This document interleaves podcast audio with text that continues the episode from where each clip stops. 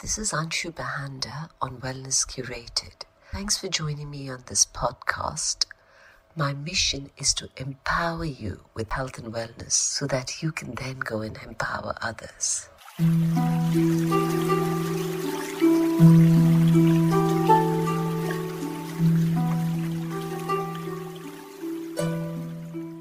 Today, we're looking at the healing powers of herbs, a tradition of medicine that dates back millennia. Over one in five adults have tried over the counter herbal remedies, but in reality, the number's much higher. If you've ever had a cup of soothing chamomile tea or mint to help digestion, then you're already a herbal user.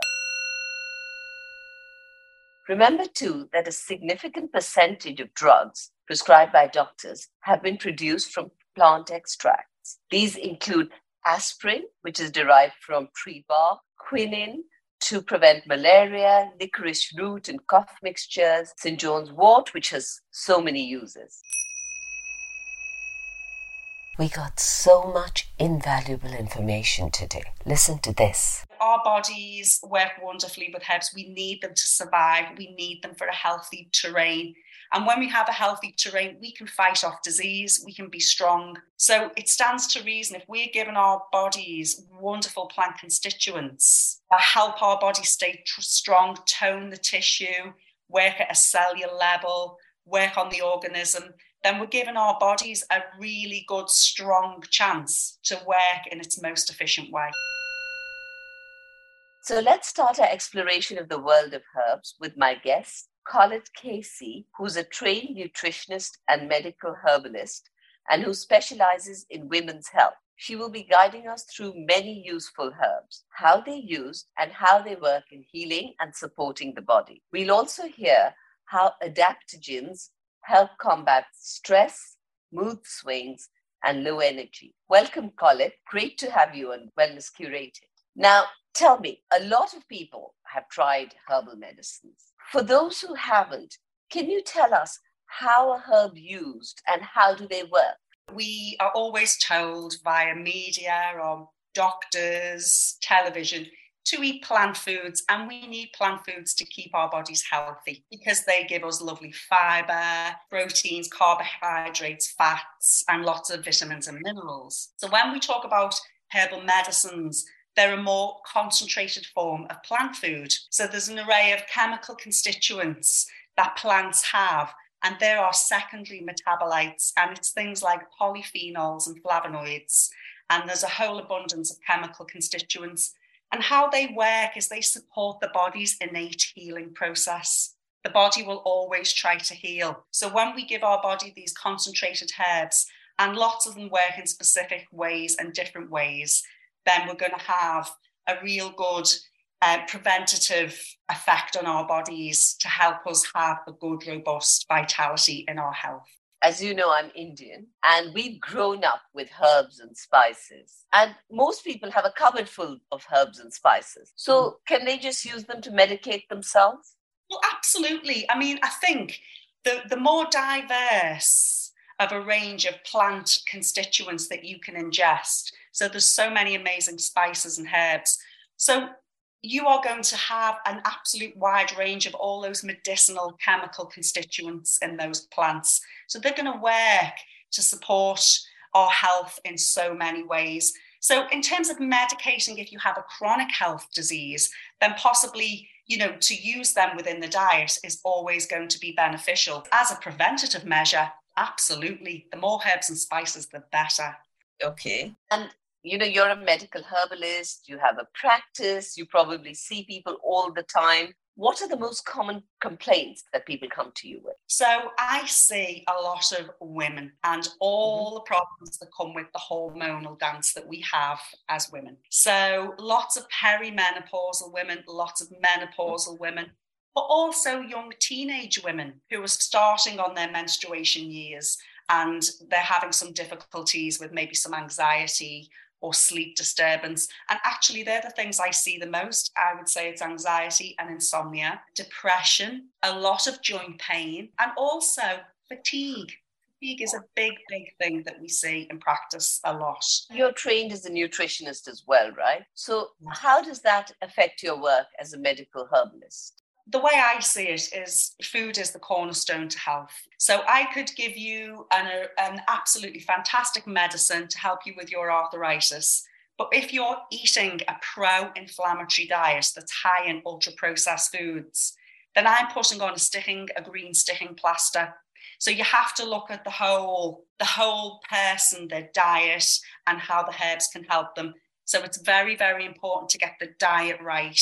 What is a person eating? Is that promoting their problems within their health? How do we change the diet? And then we bring in the herbs as well. At the moment, what I'm hearing about is long COVID and the fatigue that that's caused. So, mm. how can herbal medicines help? Can you recommend something generic that you would tell people to take, which would help them? So, I actually have quite a few patients at the moment that I've been seeing for a period of time with long COVID, and I've had really good effects. It's not a panacea and a miracle, but it's definitely huge progress. Actually, look at the liver and the gut the gut has to be working efficiently and absolutely the liver. If the liver is sluggish and there's been inflammation from COVID, then you want to make sure those organs are working efficiently. And then I will be looking at adaptogenic herbs and the adrenal glands, because the adrenal glands are what provide us with the cortisol. And when we have chronic inflammation, and there is a belief that COVID leaves a chronic inflammation in the body, then that adrenal gland is highly taxed. So then I'm looking at adaptogenic herbs,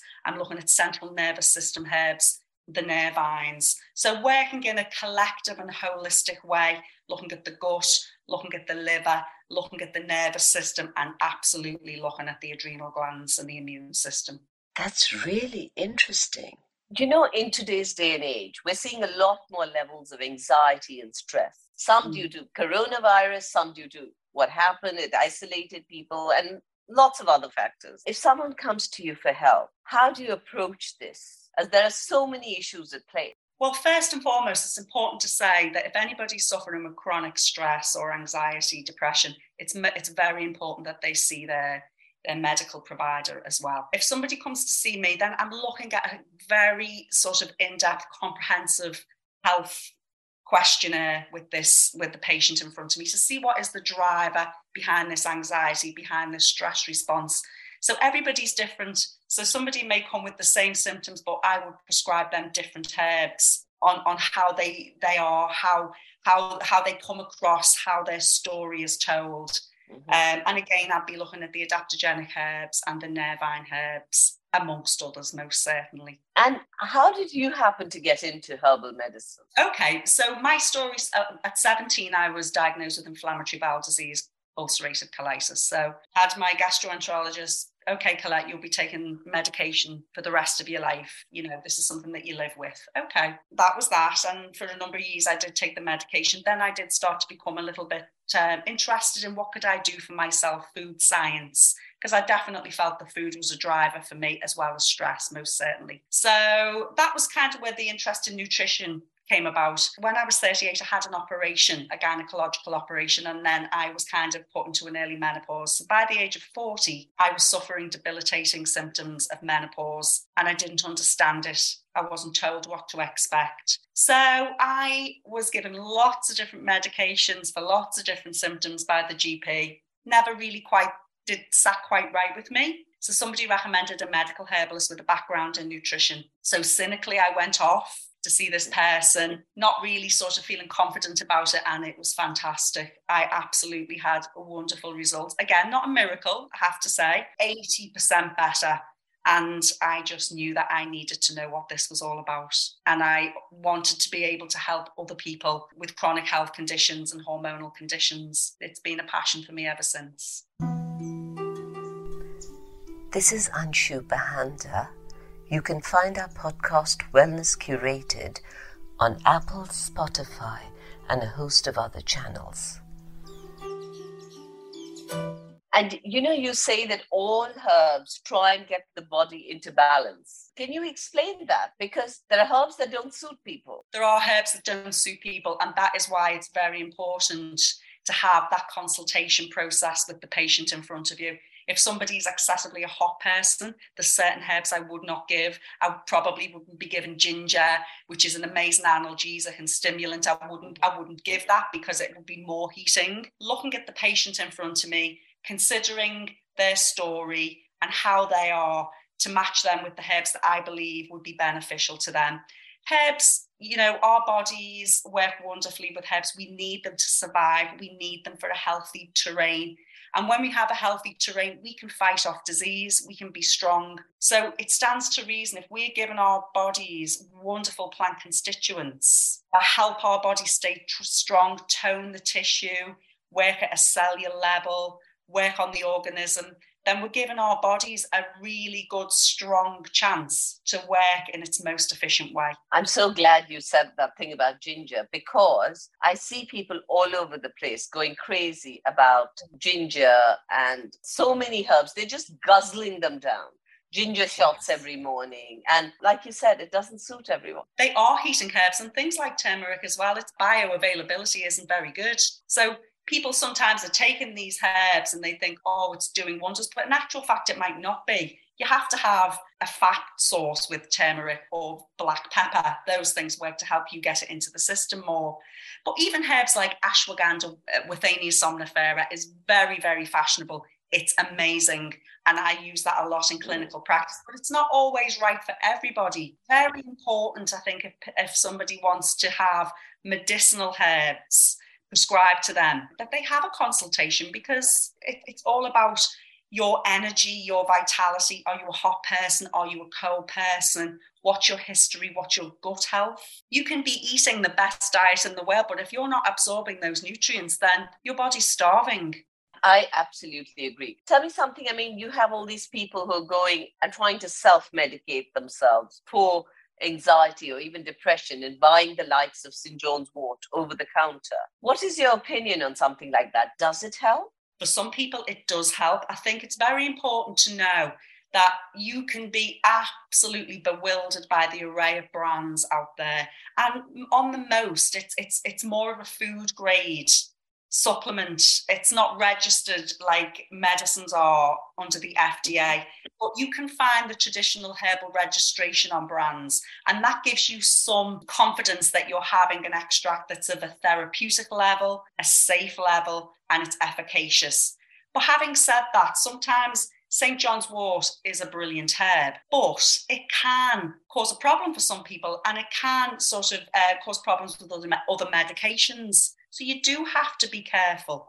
You need to really adhere to what the bottle says, check that it's got the traditional herbal registration logo, and then you should be okay. But it's always, always worth mentioning to your medical practitioner what herbs you're taking if you're definitely taking some other orthodox medications alongside. Again, I come across a lot of people. They don't have a specific problem, but they don't mm. feel like they're at optimal health. So, in situations like that, maybe they feel a bit weak, maybe they feel a bit low energy. Would you prescribe an adaptogen? And again, this is a very fashionable word at the moment. What is an adaptogen? So, adaptogen herbs are wonderful herbs. So, they work to help strengthen the adrenal gland. And especially for women, when women are menopausal, that adrenal gland takes over as the source of, uh, of a lot of hormones in the body. So, they are mighty organs that need looking after. So, adaptogenic herbs help the body adapt. They promote resilience, resilience of the organs. And alongside the adaptogens, some of them also work as nervine herbs. So our central nervous system needs to be calm. If our central nervous system is inflamed, that anxiety, those emotions, they take over so we're looking at herbs that really work on helping the adrenals work efficiently, calming the central nervous system. Some people want more of a stimulating adaptogenic herb. We might look at rhodiola rosacea there, or Eleutherococcus. That's another wonderful adaptogenic herb. There's another one, astragalus. There's so many different adaptogenic herbs with lots of all the mechanisms to them. Then they don't just work as, as an adaptogenic. There's an amazing herb hawthorn crataegus, which is a wonderful herb for the heart, but that's actually an adaptogenic herb too. So you get lots of side benefits, not side effects. That's not to say, though, for everybody listening, just because it's natural, it's safe. They're not always safe. And that's why it's very, very important to see somebody who's adequately educated And tell me, how can we find someone who's adequately educated? How do we know that someone is an authentic herbal practitioner? It's very hard because there isn't a license for herbal medicine. So we have the Nat- National Institute of Medical Herbalists, we have the College of Phytotherapy Practitioners, and we also have the Association of Naturopathic Practitioners. So you can look on any of their sites, and anybody that certainly with NIM and the CPP you have to have a degree in herbal medicine and you have to have also completed at a high level at least 500 clinical hours of practice. So when you go onto those bodies, you know that those people are adequately educated, will work in a safe manner, and they have a lot of clinical hour practice behind them winter started it's come with a bang in the uk a lot of places you know people are going through extreme cold climate. Mm. So, what suggestions do you have for them in terms of herbs? What do you think they should take? Well, we want to look at the immune system. We want the immune system to be robust. For the immune system to be robust, we need our gut health to be strong. So we're looking to feed our gut bacteria with lots of different plant foods. So if I always say to people, if you can manage 30 different plant foods a week, and that includes your herbs and spices, so it's not that difficult, you're really helping feed that gut bacteria. Most of our immune system sits in our gut. So that's the first thing. Secondly, I think lots of herbs like echinacea is a great one to take if you're feeling unwell. Lots yes. of vitamin C rich food. Elderberry is wonderful, but garlic. Garlic is one of these amazing foods that is actually a food, but also is, is an amazing medicine. It's fantastic for people with high cholesterol and it's good for heart health. Obviously, you're taking a much higher dose. So I think concentrating on all those lovely plant foods, a diverse array of colours, your herbs and spices from the cupboards, as many as you can, lots of warming teas. And if you're feeling under the weather, vitamin C, elderberry, echinacea, and also and astragalus is another great one for the immune system. Also, a lot of people are having adaptogens with coffee. What is your view on that? You're getting these coffees which have adaptogens mixed in them. Is it a fashion? Is it a trend at the moment? I think there's nothing wrong with having it. I think also, you know, if you're believing it's doing something in one coffee a day, may well do so. But if you've got a chronic health issue, I think you probably need something a bit more concentrated and a bit more regular over a longer period of time. But there's absolutely fine to do so. And if it tastes delicious, why not?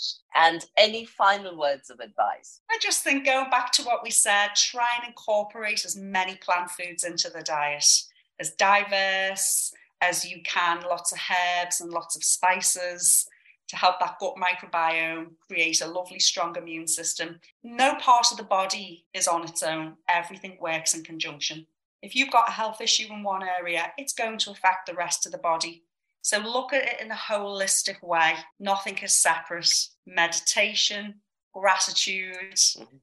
happiness, a, a good diet, and all those lovely medicinal herbs and spices. And if you have a chronic health issue, come and see a medical herbalist.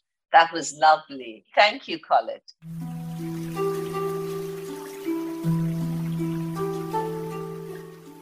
Thanks for joining us. Hope you enjoyed the Wellness Curated podcast.